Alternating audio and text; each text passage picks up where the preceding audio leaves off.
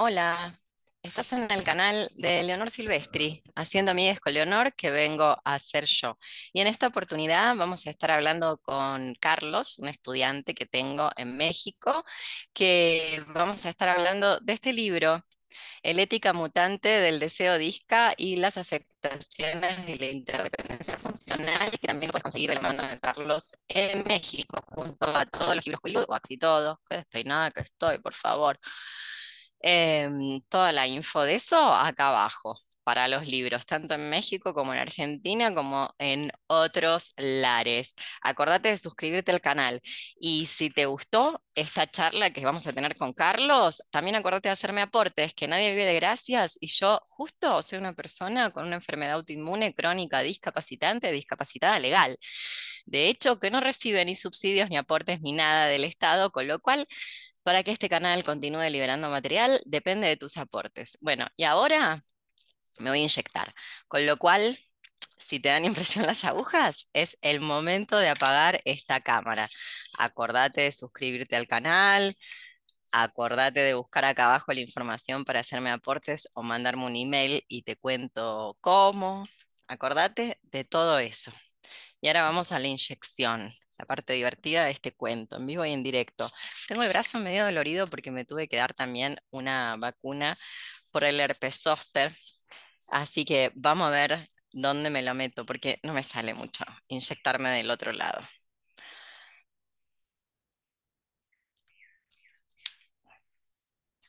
Permiso.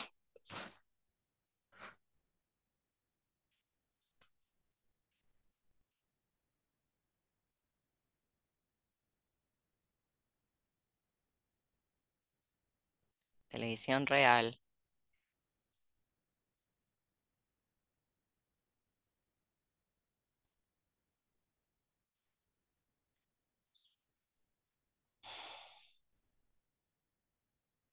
Antes que me preguntes si me duele, no. No mucho. Te diría nada.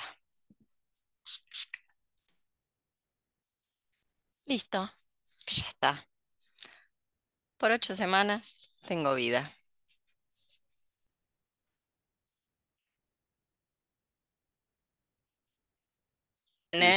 ¿Y, ¿Y qué te van a traer? Me van a traer el vestido que llevé ayer a mi plática. Ah, bien, bien, te traen un vestido. Mm, perfecto. Bueno, estamos con Carlos, que para la gente del canal ya lo conoce, que es el distribuidor de Queenlood exclusivo, distribuidor exclusivo Queenlood México.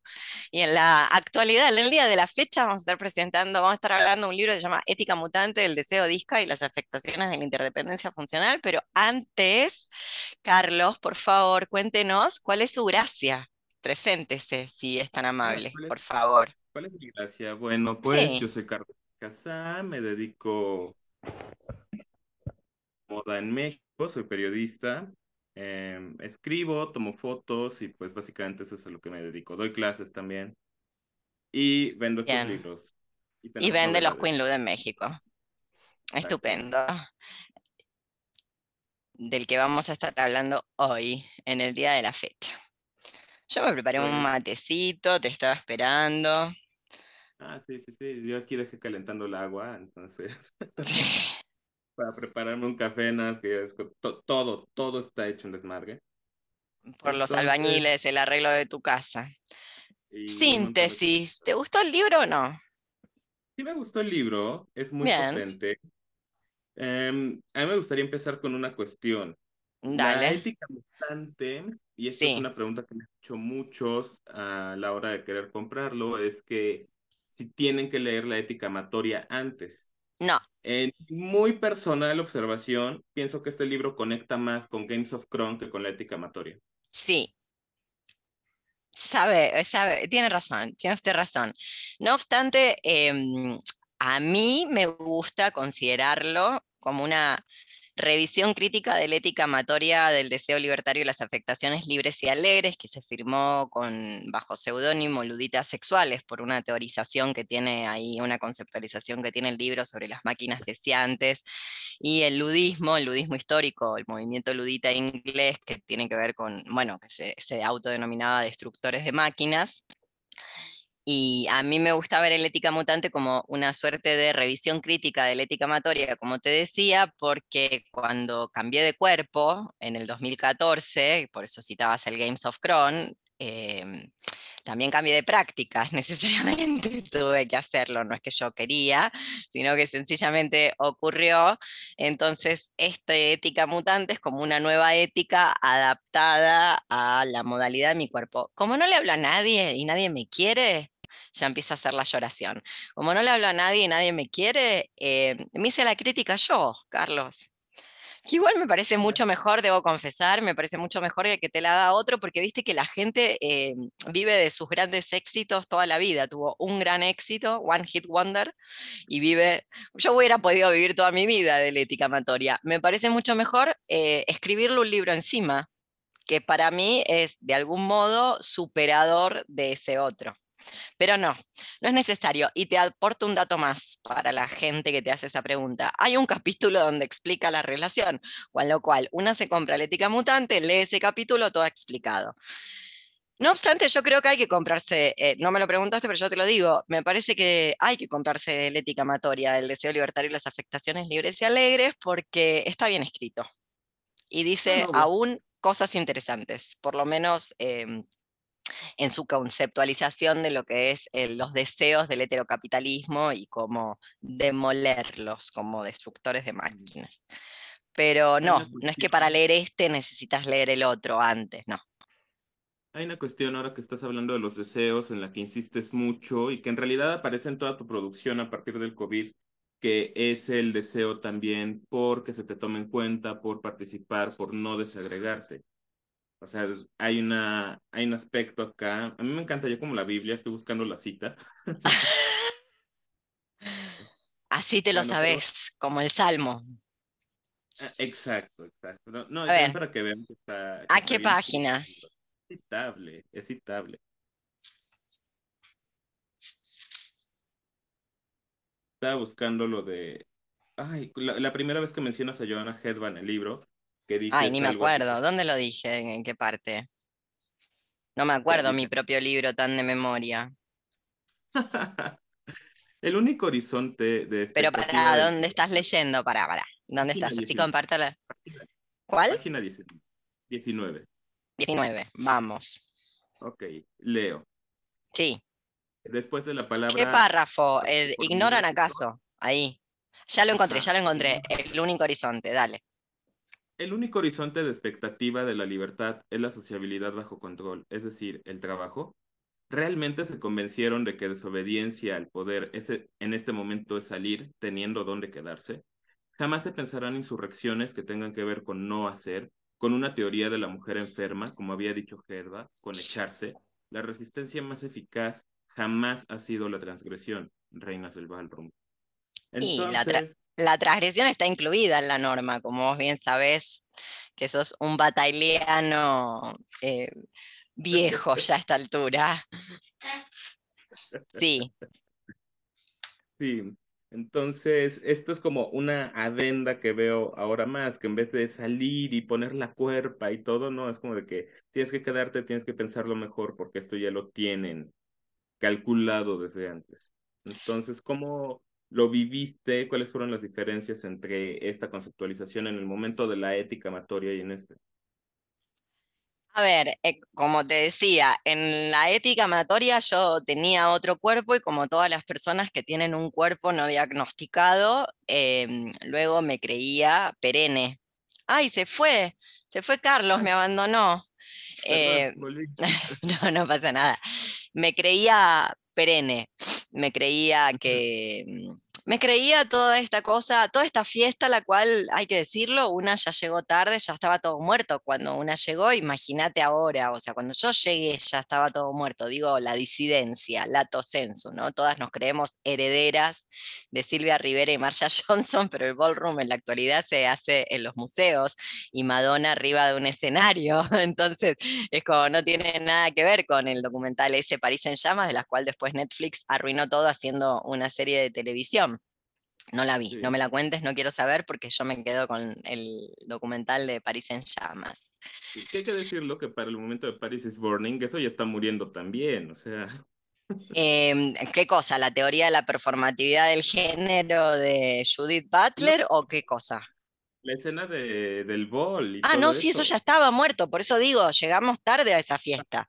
Llegamos tarde a esa fiesta, luego a eso le decimos transgresión y en realidad estamos en un museo por, citar una referencia. Bueno, yo hacía parte de eso, no te lo voy a negar, eh, con todo lo que eso implicaba. No parte de eso, porque la perfo y demás yo siempre la he hecho más bien callejeramente con todo lo que eso implica.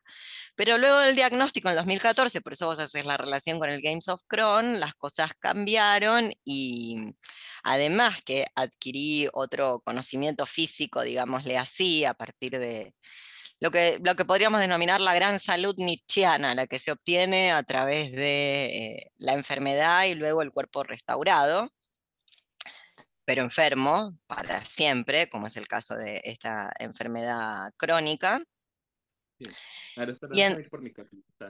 Ah, vamos a parar, vamos a parar que se va a buscar. Te decía que a partir de, bueno, de ese cambio de cuerpo, de, ese diagnóstico de lo que supuso a partir del 2014 vivir con Crohn, etc. Eh, y también a partir de la lectura de ese texto, ese texto de Johanna Hedbach, que fue una especie de manifiesto, la posibilidad de hacer una eh, revolución o de que la revolución tenga más bien que ver con detenerse que con seguir para adelante dentro del capitalismo, bueno, obtuve otra manera de pensar, digamos que invoqué otras potencias, para decirlo de algún modo.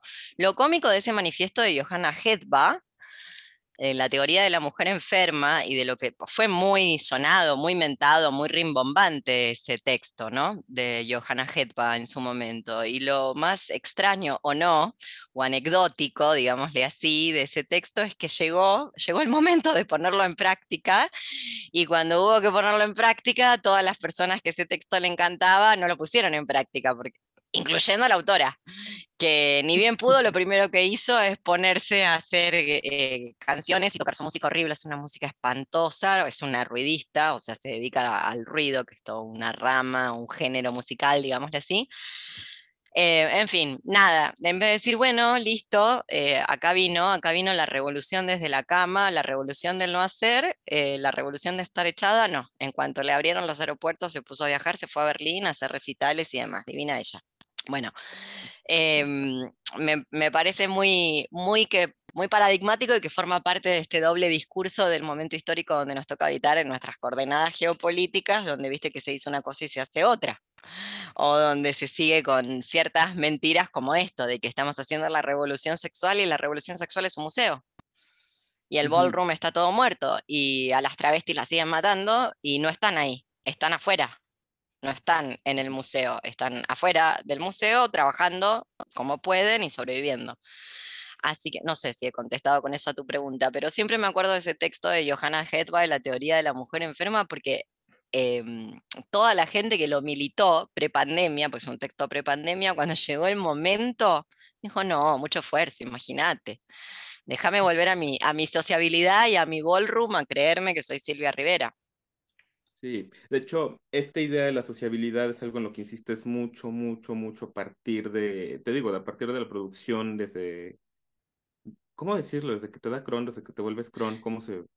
Ah, está bueno volverse cron, porque yo me siento un poco así. De todas maneras, viste que hay tantos crones como personas, pero desde que me volví cron me parece, sí. Desde que eh, tuve que precipitar un devenir frágil, o sea, obligadamente debido mm, al cron y bueno, me tuve que hacer cargo, tuve que aprender. pude aprender cosas que no sabía y que se manifiestan en, este libro, cosas que tienen que ver con la interdependencia funcional, con que ningún cuerpo se mueve sin asistencia o sin ayudas.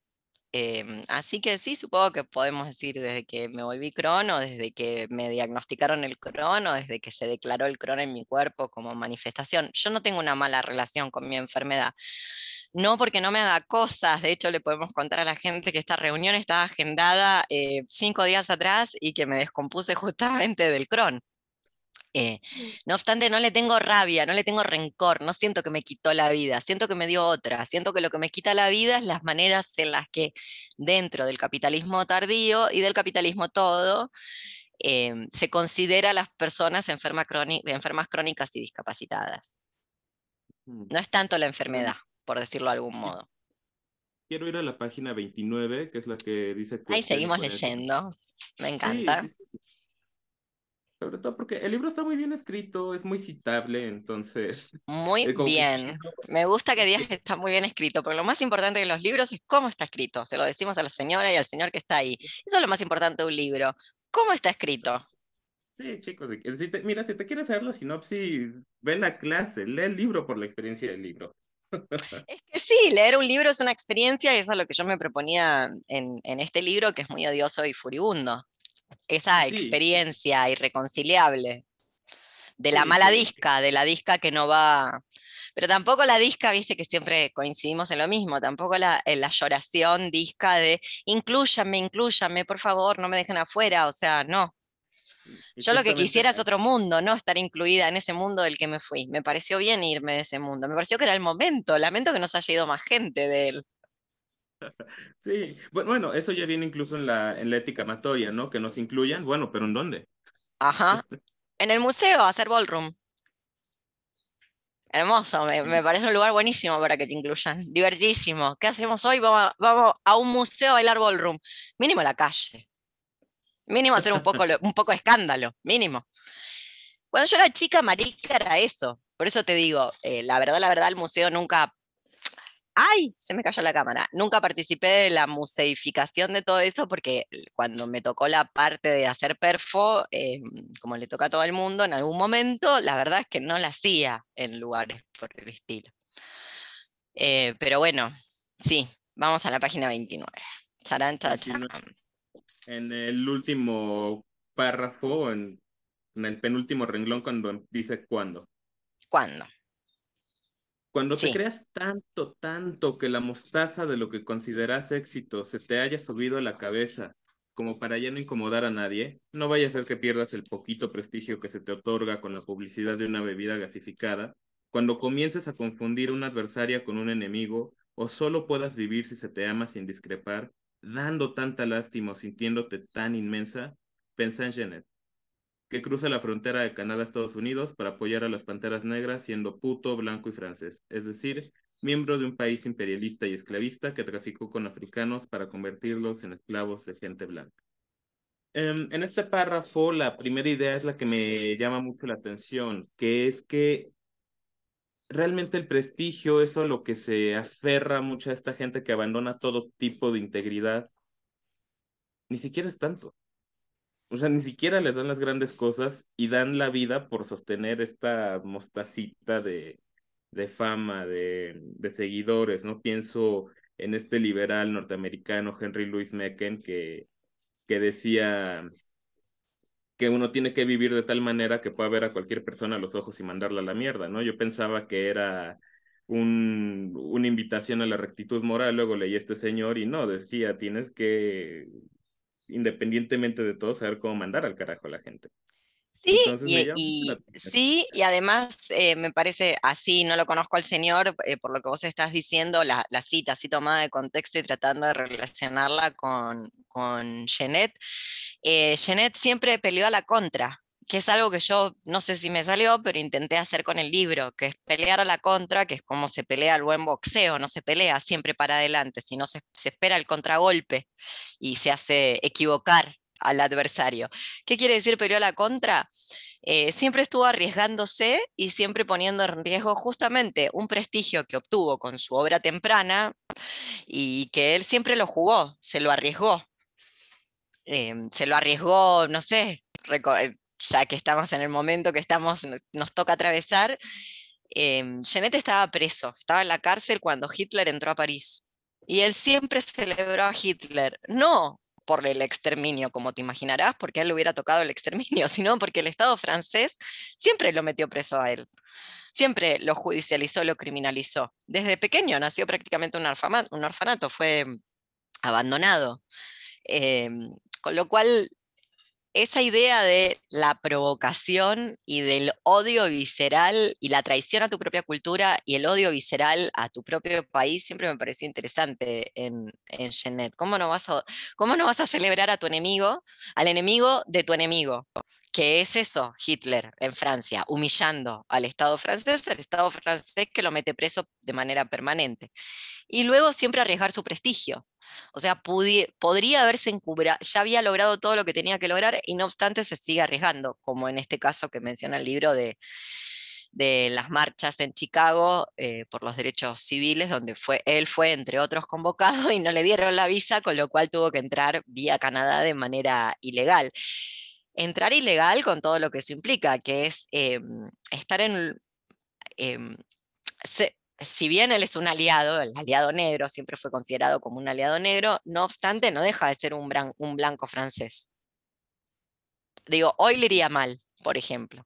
Por suerte en aquel entonces no. Entonces tiene que ver em, con eso, lo del prestigio. O sea, ¿para qué querés el prestigio si no vas a arriesgarte como en la cita que vos decías, no vas a tener la libertad de poder decir todo el tiempo lo que pensás y cómo lo pensás. Dentro de ciertas reservas, ¿no? Ya sabemos que vivimos en, un estado, eh, en, un estado global de tecnocontrol que prácticamente ya va a ilegalizar y lo ha ilegalizado en ciertas latitudes, consumir cierta información como si fuera a producirla.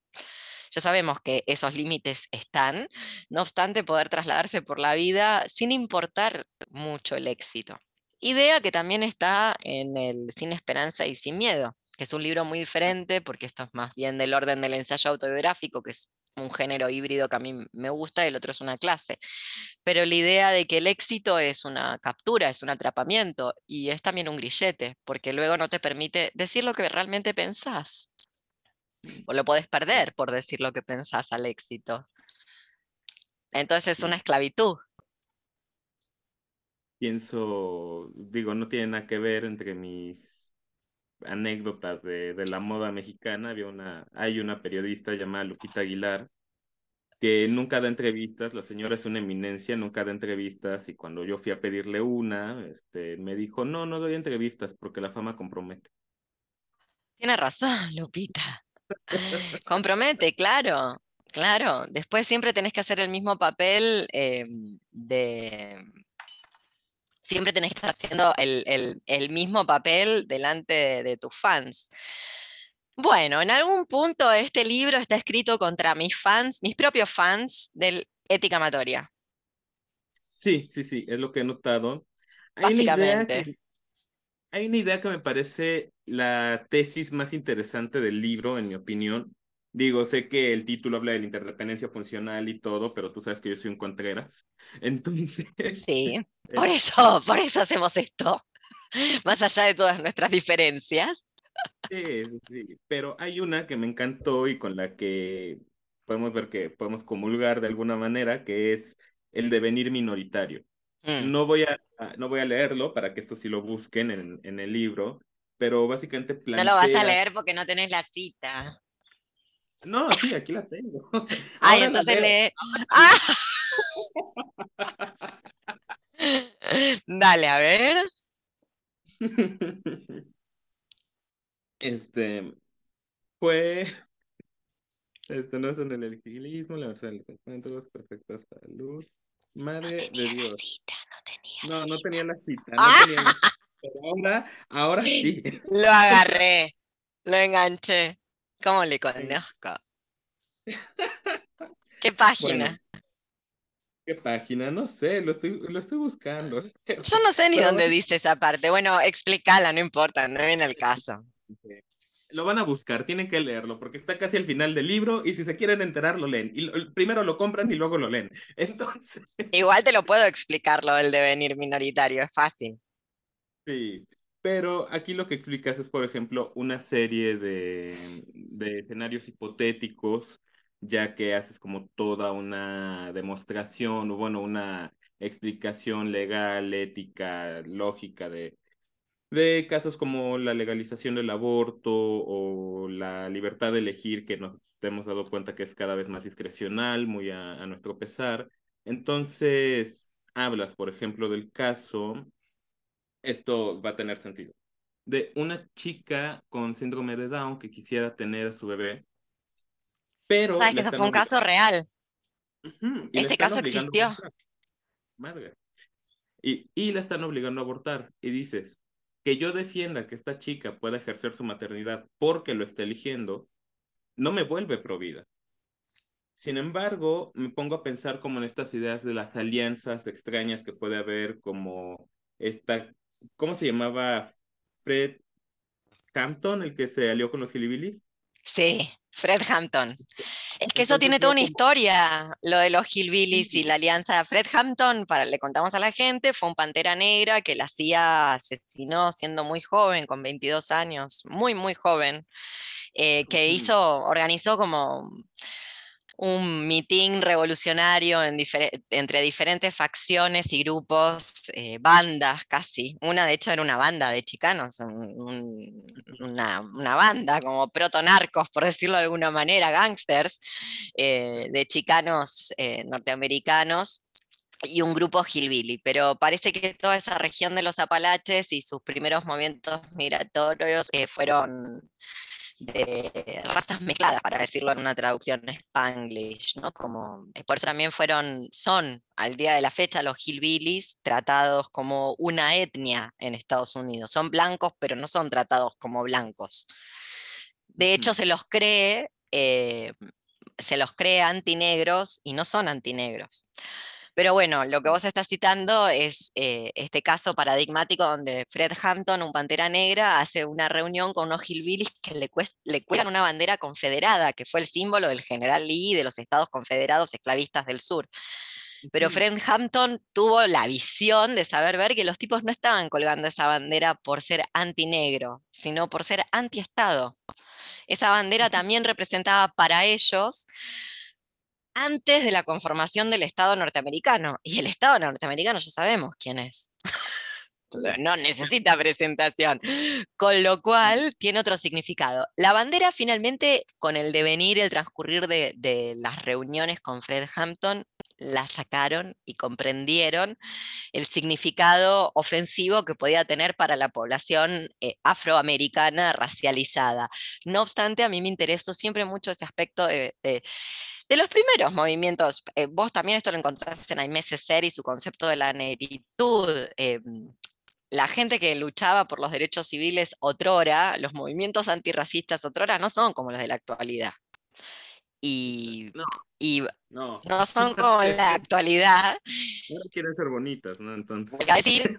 Eh, y por otro lado, claro, no son como las de la actualidad y les parece que hay que hacer alianzas con todos los oprimidos del mundo. Sean blancos como Jeanette, que finalmente siempre fue un ladrón, un ladrón homosexual. O sea, en los años 50 más allá de francés, preso toda su vida, o un hillbilly que es tratado por Estados Unidos y el, el Estado, el, gobierno, los gobiernos, y lo que significa Estados Unidos, no como país, sino como Estado, como basura, basura blanca. De hecho, eso es white trash, son los hillbilly.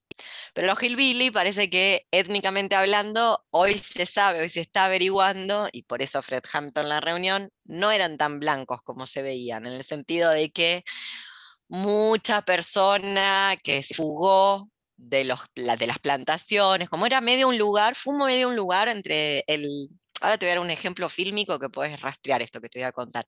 Fue medio un lugar eh, como una zona autónoma temporaria, digámosle así, donde toda la gente que tenía que escaparse de algo, medio que terminaba ahí y funcionaban medio tribalmente, muy endogámicos hacia adentro. Hay una mala lectura de esa gente como hiperracista. No, esa no es la gente hiperracista. La película que te recomiendo, eh, que tiene como protagonista a este señor eh, Wambly o, ¿cómo se pronuncia el apellido? Ojítica, perdón, el, eh, Europa debe morir. Este es el, protagonista de la película, el Wambly, Wambly Ojítica. se llama El último de los moicanos. ¿La viste el último, la último, el último de los moicanos? Es un peliculón. Te lo voy a spoilear un poquito. Para mí es, es una película romántica. La novela también está buenísima. Muy clásica, por supuesto, otra época, ¿no? Trabaja Daniel Day-Lewis, que se come la película, es buenísima y obviamente narra la historia de El último de los moicanos, que es este, Wambly hace este protagonista. Pero Wambly tiene un hijo blanco, que es Daniel Day-Lewis, al cual cría como un indio, como un moicano, lo cría como un moicano, pero su hijo blanco. Tiene un hijo indio, tiene un hijo blanco. Son los últimos que quedan de la tribu. El hijo blanco nunca es considerado moicano, sino hijo de un moicano. Ese hijo blanco es un huérfano de un, de un irlandés. Por eso está en Estados Unidos, porque es huérfano, por eso lo cría un indio, porque es huérfano. Y ese irlandés llega a Estados Unidos, esos irlandeses llegan a Estados Unidos como esclavos. La promesa de la libertad estaba en colonizar el territorio. Y en un momento de la película vos ves que estos indios con otros indios y con unos no sé cómo decirles, porque ahora si decimos colonos la gente va a pensar en otra cosa y no quiero que se vaya para ahí, sino con otros pobladores, vamos a decirlo así, mm. que vienen de Europa, pero que en realidad ya no son ni pro-Europa ni pro-Estados Unidos, y que en la película tienen acento irlandés. Así que yo supongo que si han venido desde Irlanda, todos se llevan relativamente, no, relativamente no, se llevan bien, son vecinos, coexisten, como indios, como agricultores. Y eso es en los Apalaches. Eso está pasando en los Apalaches. Bueno, en fin. no sé cómo derivamos hacia allí, supongo que le explicamos a la gente. Eh, yo me enteré tardíamente de ese caso, eh, pero es algo que en, mi momento de estar metida en el feminismo eh, defendí, que es la autonomía de los cuerpos úteros gestantes, es total y es también para el embarazo. Eh, me explico. Eh, las, las personas uterogestantes con discapacidades probablemente sean esterilizadas, probablemente no, son esterilizadas de rutina para, por esta idea de limpieza genética, de que no se traspasen los genes mutados, por eso ética mutante. Em, eso por un lado, lo cual me parece una aberración, como el caso de esta chica con síndrome de Down, que también era mayor de edad, que quería tener al bebé, la madre de ella no quería que lo tuviera porque lo iba a terminar cuidando, y ahí el interrogante, ¿qué abuela no cuida a los nietos? Porque yo pensé que todas, la mía por lo menos, y todas las otras. O sea, esto es algo que hasta el día de la fecha las abuelas militan, no ser abuelas gratis, no cuidarle a los hijos a las hijas gratis. No obstante, es como que ahí caló la idea, ¿viste? Como en los movimientos eh, socorristas argentinos de, aquella época, caló la idea de que eh, este bebé no tenía que nacer, porque si no, pobre la madre, no la madre de la criatura que lo quería tener, sino la madre de la chica con síndrome de Down que estaba embarazada, lo iba a tener que cuidar. Y eso es capacitismo, capacitismo, tanatopolítica y eugenesia encubierta, porque todas las abuelas luego crían a los hijos de sus hijas a regañadientes, voluntariamente, gratis, siendo pagas, etcétera, usualmente gratis, por amor. Eso que llaman amor es trabajo impago, ¿viste? Espera que tomo un sorbito, me estoy muriendo de sed. Eso por un lado, de, de eugenesia encubierta, y luego lo que era disparatado es que yo tuviera que defenderlo, porque yo soy una huelguista de útero. Yo creo que nadie tiene que nacer. Bueno, si van a ser gente, como siempre digo, que sea discapacitada. Y en la coyuntura que nos compete, agrego o Palestina.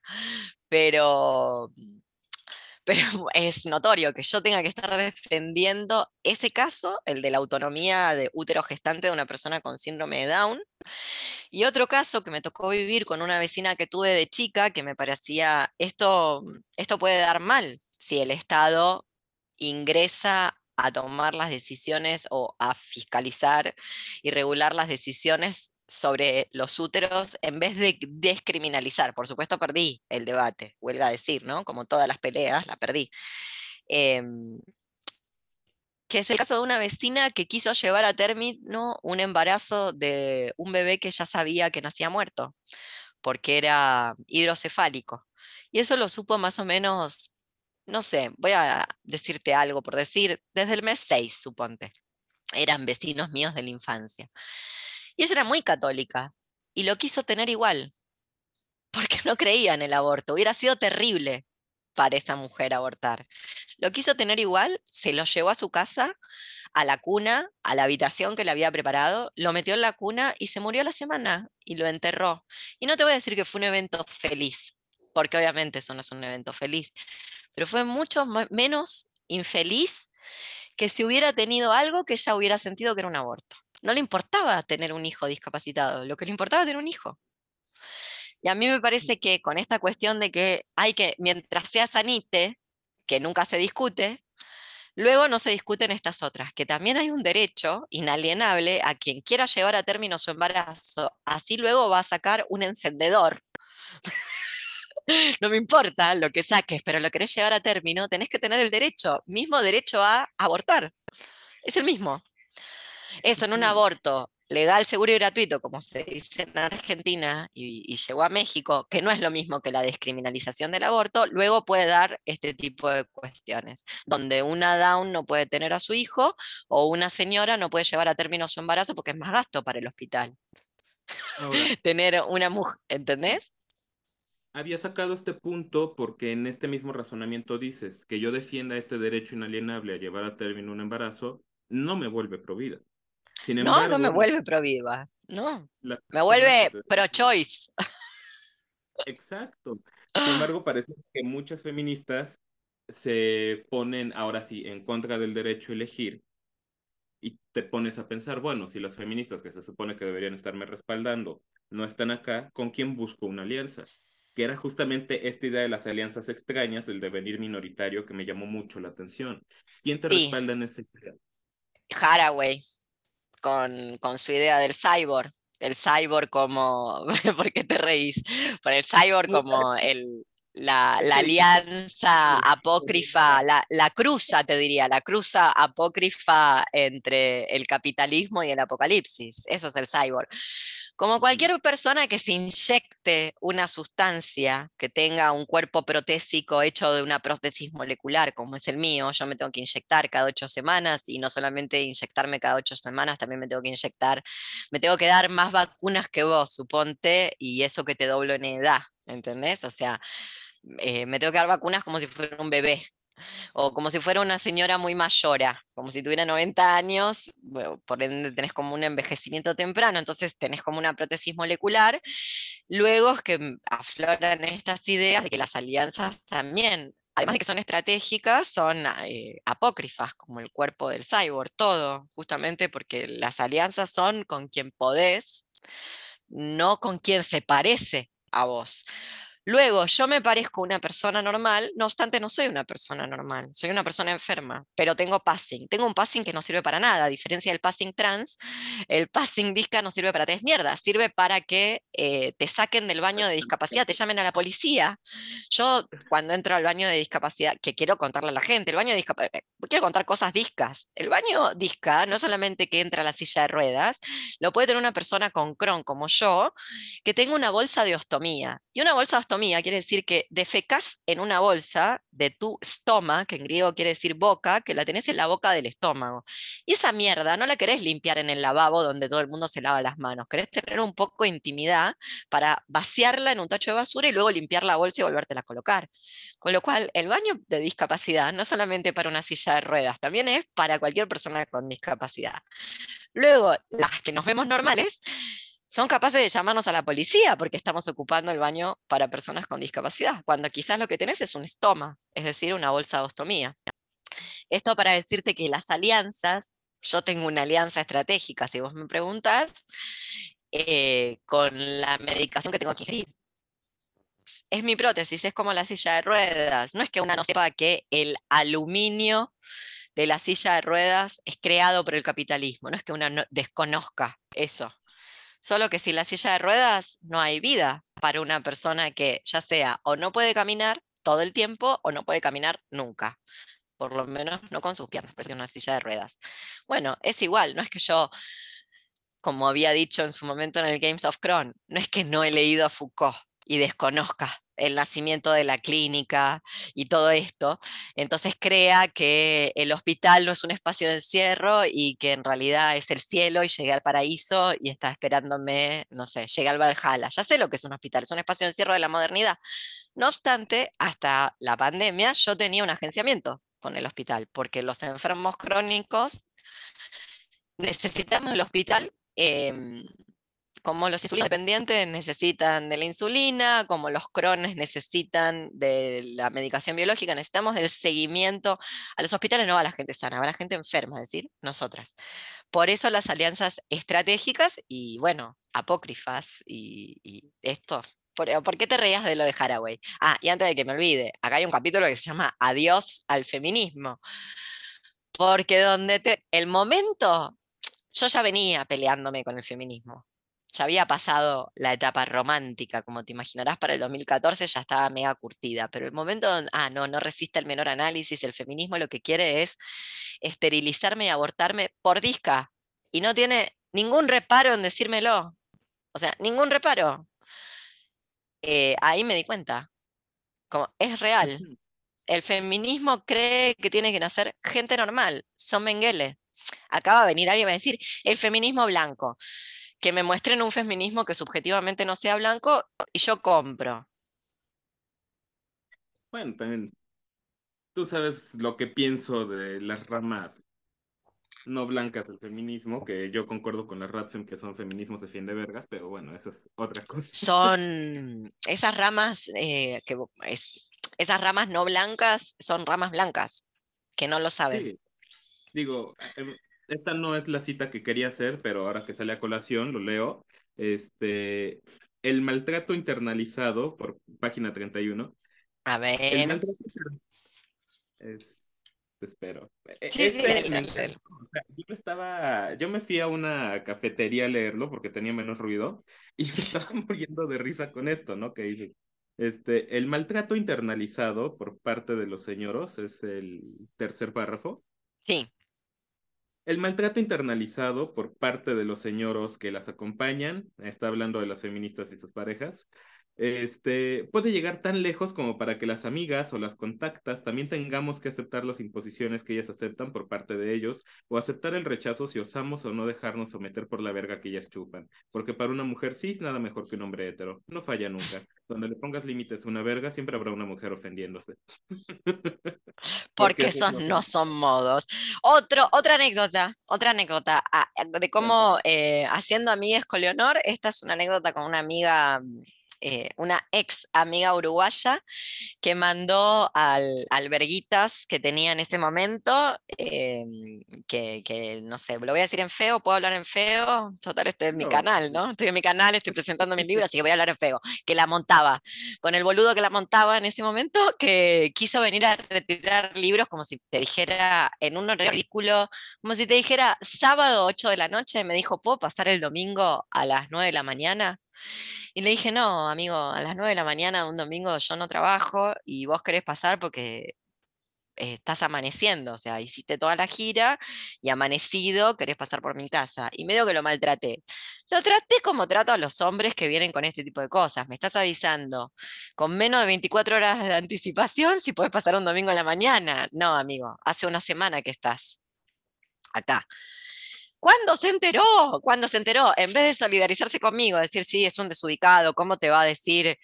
¿Cómo te va a avisar horas antes de que quiere pasar un domingo a las 9 de la mañana? Un ridículo. Olvídate, Leonor, no te preocupes, se enojó conmigo. Obvio que va a defender la varita que la monta. Todas vuelven igual. Te quiero decir una cosa, Carlos. Vuelven. Cada tanto esta gente vuelve. Vuelve porque, mm, primero porque siempre andan buscando gurús y entonces creen que yo soy faro. Qué equivocadas que están, si supieran lo perdida que ando a mis casi 50 años. Bueno, esto, y que creo que es un estado de habitar el mundo. No sé, yo no creo mucho en la gente que sepa hacia dónde va y cómo son las cosas. Es como, no me creo ese cuento. Todas vuelven. En algún momento una solicitud de enemistad, todas están buscando o el gurú o bueno, se dan cuenta que están perdidas y no saben para dónde ir y en vez de aceptar esa perdición vuelven. Pero bueno, es otra anécdota y tiene que ver con eso que estábamos hablando, sí. Para una mujer sí no hay nada mejor que un hombre hetero. hagamos eh, playeras. Totalmente. Para una mujer cis no hay nada mejor que un hombre hetero. Hagamos playeras. Por favor, si van a hacer playeras con mi idea, les pido por favor, soy discapacitada, denme unos pesos, porque se me ocurre una idea, después la con ustedes, y yo estoy después vendiendo número de un sorteo para pagarme los viáticos para ir a Buenos Aires a atenderme. Solidaríense. Sí. Este, justamente esta idea la quería como enlazar con la que sale en el primer párrafo de esta de esta página, que por eso te digo que en mi particular opinión, con quien hace mejor máquina este libro es con Games of Crown, porque otra vez retomas esta idea, eh, cito, dice, nuestros vínculos no son a prueba de todo, algunos demuestran que se quiebran al primer doblez. Este, vamos a saltar un poco. Aprendimos algo, cuidar, el siguiente párrafo, cuidar los pocos encuentros que a uno le aportan por fuera del miserabilismo de las sociabilidades envenenadas. Aun cuando estos vínculos estos adenda mía, no se parezcan a ti, por esto que tú dijiste, nos juntamos no por lo que, no porque te parezca, sino por lo que nos conviene. No solamente por lo que conviene en términos espinocianos, lo que incrementa la potencia, en términos del, del, incremento de la potencia, lo que produce alegría, que eso es la conveniencia en el pensamiento de la ética de Spinoza. Lo que conviene no es de lo que sacas un provecho, sino aquello que obviamente tiene un provecho, pero tiene que ver con, es del orden del el incremento de la potencia que puede ser medido por eh, la capacidad de afectación o lo que él denomina la, alegría.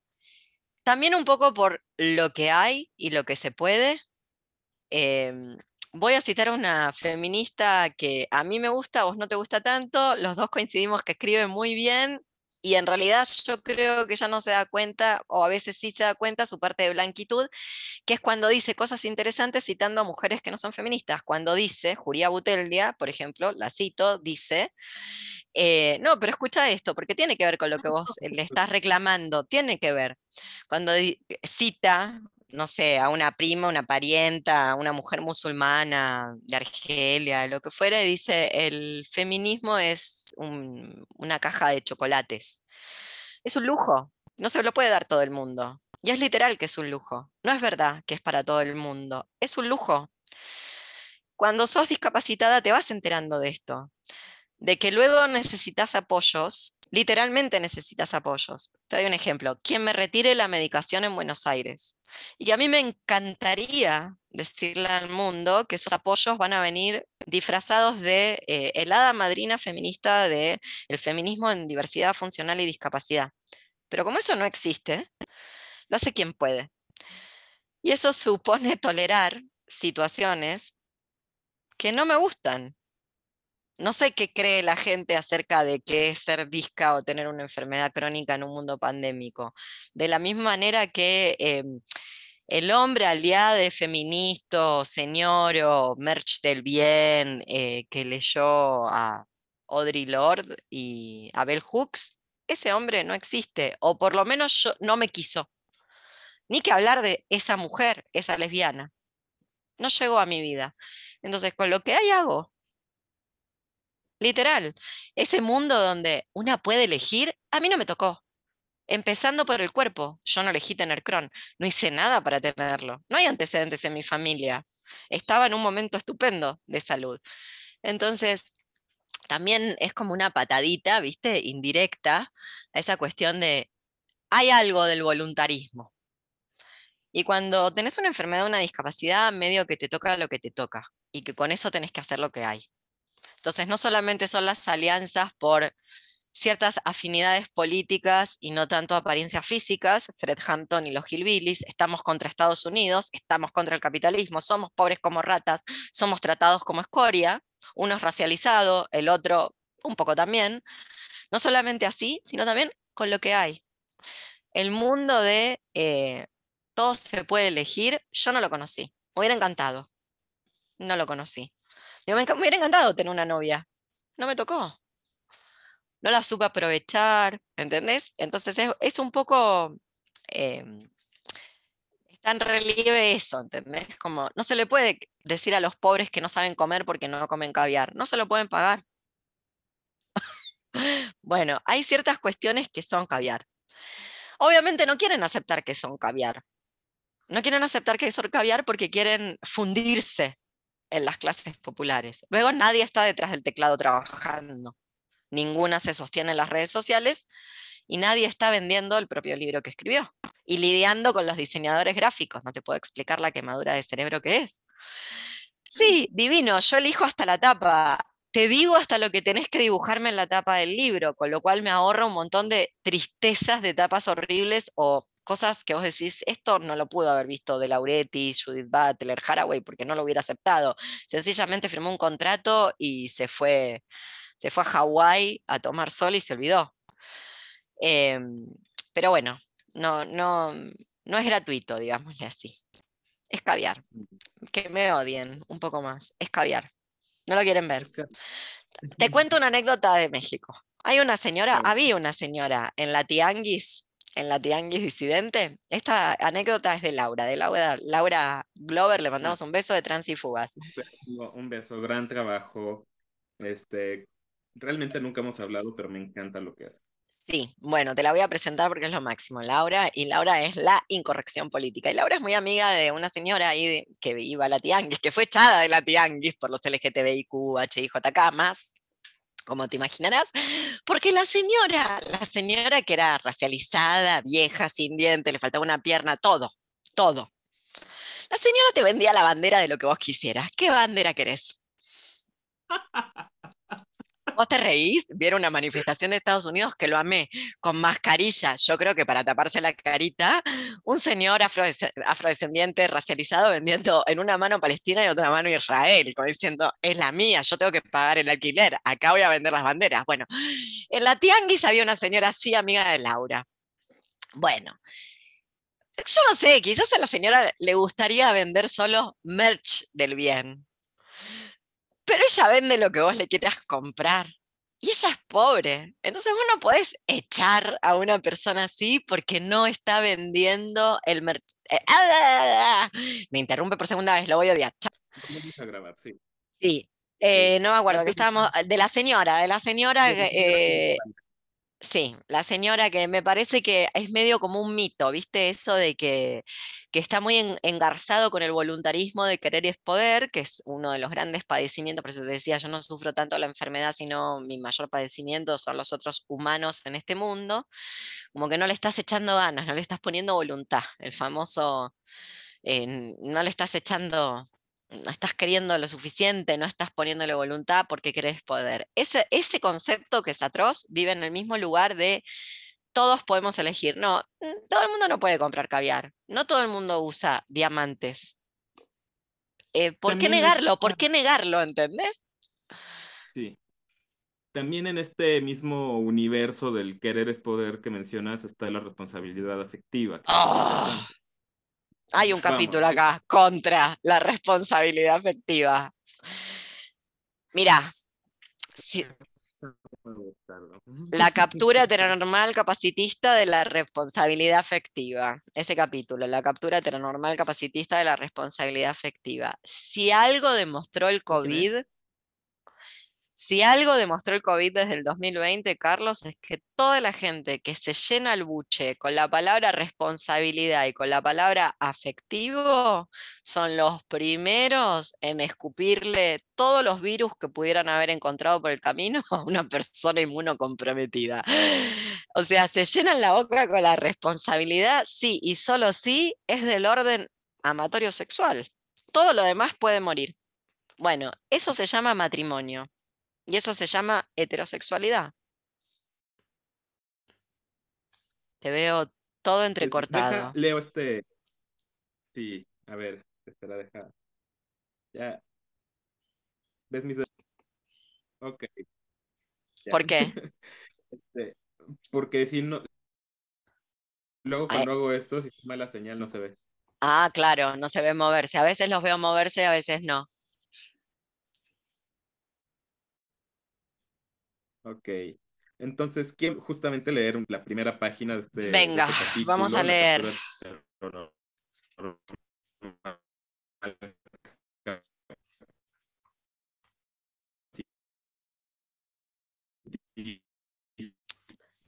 ¿Soy yo o sos vos? A ver, hago con la manito. Ti, ti, ti, no te escucho. Espera, espera que no se te escucha. Volviste. 35. 35, venga. Sí, sí, sí. Las crónicas de un internet de mierda. Mi próximo libro, gracias. Seibas páguenos internet.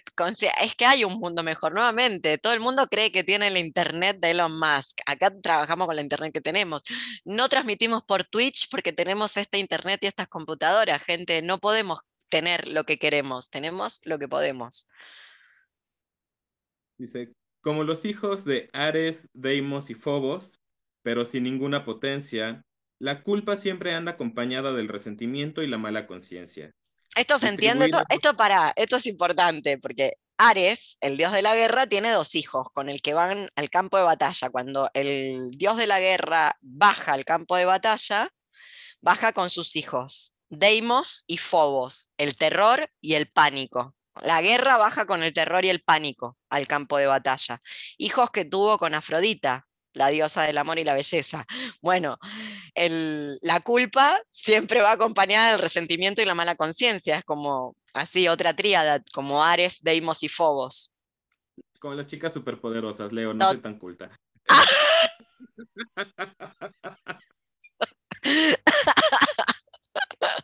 sí, yo soy bellota, ya te lo digo, canto PRI. Bueno, me tocará ser burbuja, porque la mandona de, de bombón nunca me cayó bien.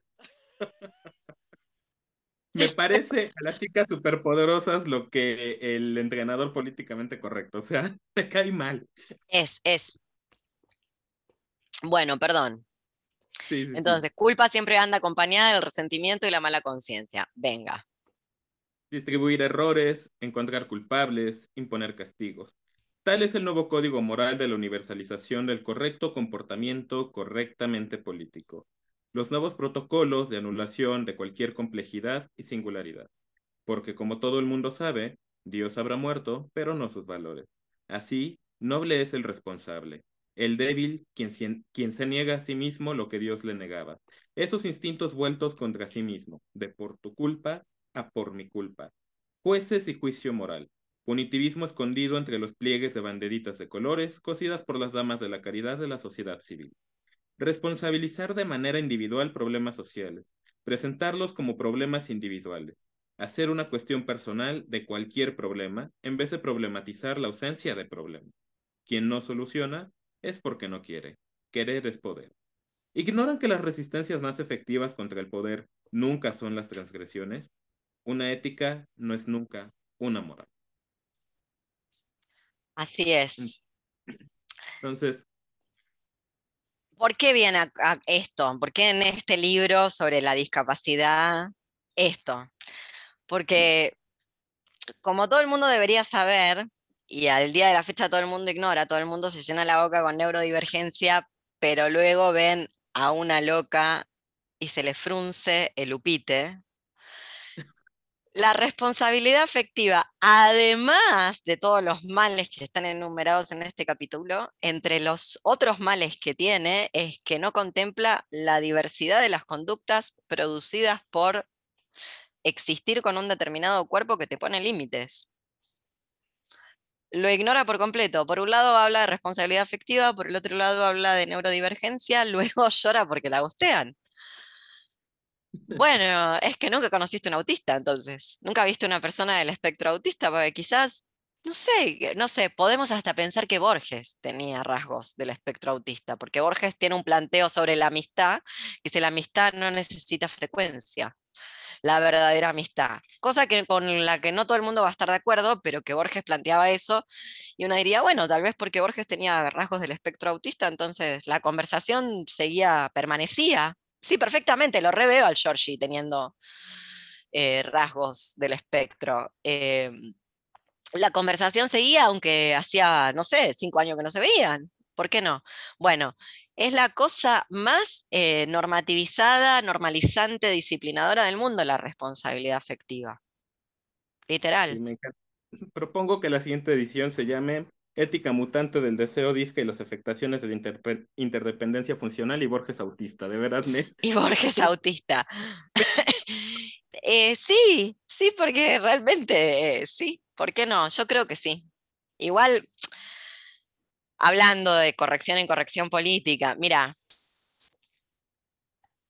eh, yo también a veces pienso que debo tener, no voy a gastar un centavo, ya gasto un montón de plata en obtener un diagnóstico. ¿Para qué? Para después decir, no, no es que soy maltratadora y tengo mal carácter, es que soy autista. Que no saben que vivo encerrada y que me desmaterialicé, vivo detrás de una pantalla sola como una bruja, pero no vivo en un bosque encantado. O sea, ¿cómo quieren que les trate? Te doy un ejemplo. ¿Cómo quiere, que ¿Cómo quiere ser tratada una persona que en el siglo XXI, 2023, se anota una charla antifascista y me pide libros que están en internet en vez de buscarlos? Yo soy una persona que estudió en la biblioteca, ¿entendés? Quemándose las pestañas, manuscrito, copiando el texto en griego a un papel para poder traducirlo. No me puedes pedir la bibliografía que está en internet. Anda a buscar. Luego, cuando eso me pasa y me tratan como su secretaria, yo contesto, porque me parece que está bien contestar, porque la gente que no contesta es porque no puede, porque tiene un patrón, yo no tengo patrón. Bueno, ahora no me pienso mover, no, no pienso malgastar mi tiempo para buscar un diagnóstico de si formo parte de la gran familia del espectro o de qué sorongo. Porque ¿para qué? Para legitimarte delante de quién. Ya, más enemigos, ganándome. No sé si se entendió lo que quise decir. Me parece una estupidez. Es como estas señoras de mi edad, 47 años, autista tardía. Es muy gringo eso, de la corrección política. Que nadie diga lo que piensa realmente, como, no, bueno, no sé, ya llegaste, ya llegamos a esta edad, es obvio que somos, es obvio, debemos tener algo. No tengo ganas de que me lo diga un psiquiatra. Ya sé lo que son los psiquiatras. Me abandonó una psiquiatra. desistió de mí. Imagínate lo loca que estoy, que una psiquiatra dijo, no te atiendo más. Literal. Se lo dijo a mi psicólogo. ¿Entendés? Para que la psiquiatra diga, está todo bien, yo no la atiendo más. ¿Para qué me voy?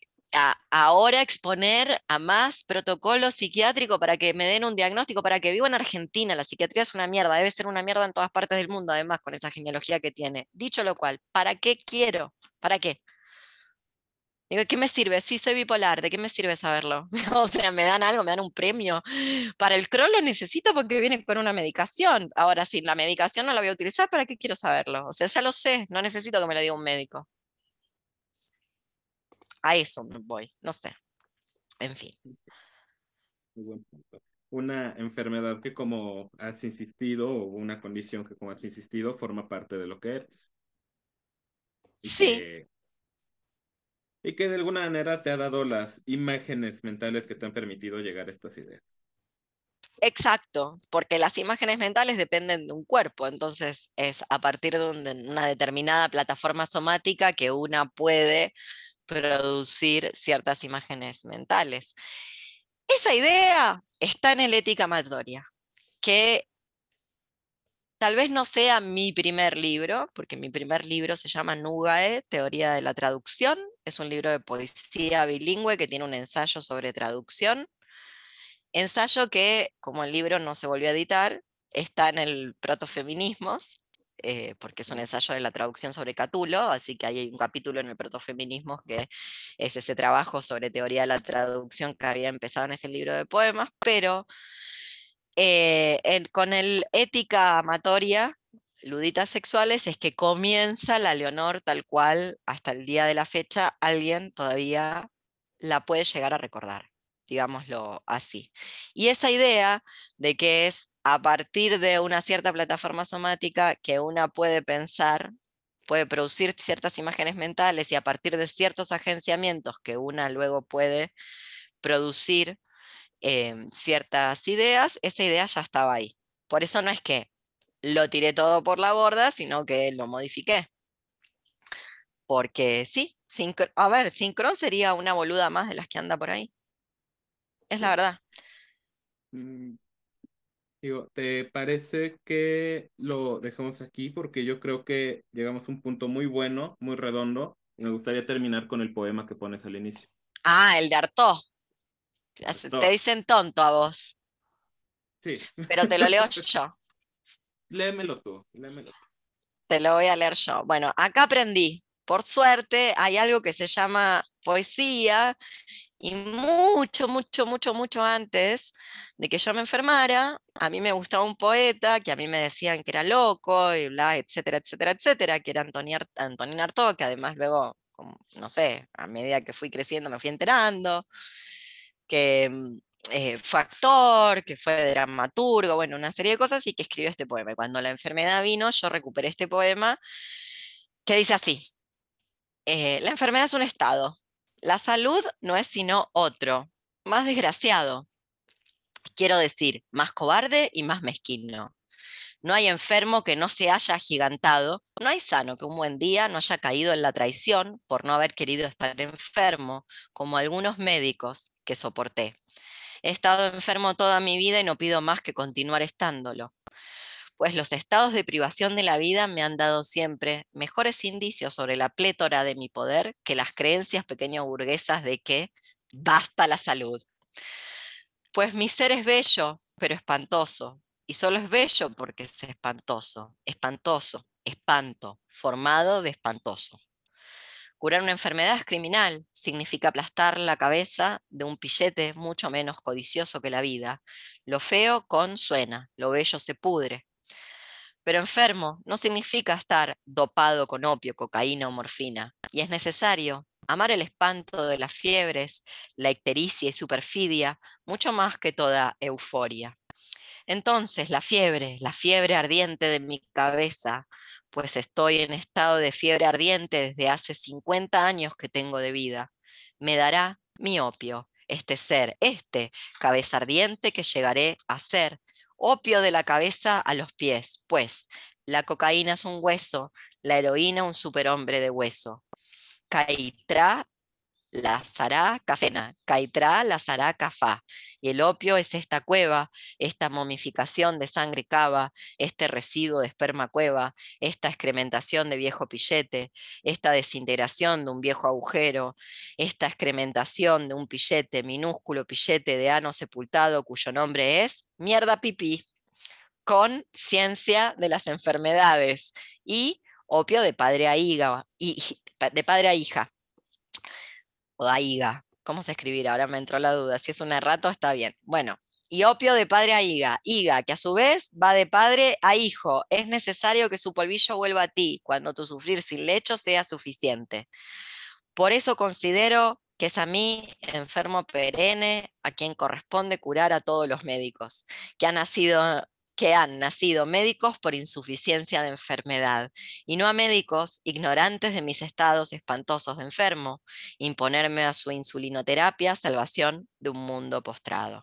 Los enfermos y los médicos de Antonín Arto. Pasó por México, vivió con... ¿Con quién vivió? Con los... Eh, en Oaxaca, con los taramaura, taramaura ¿cómo se dice? Tarahumaras. Eso, Ahí estuvo el Antonín. Bueno, Ética Mutante, acá abajo toda la información de Lola P, de Carlos en México y también de Queen Lud en Argentina, así que vayan y cómprenlo. Y voy a parar de grabar, gracias Carlos como siempre, y haremos una próxima entrevista.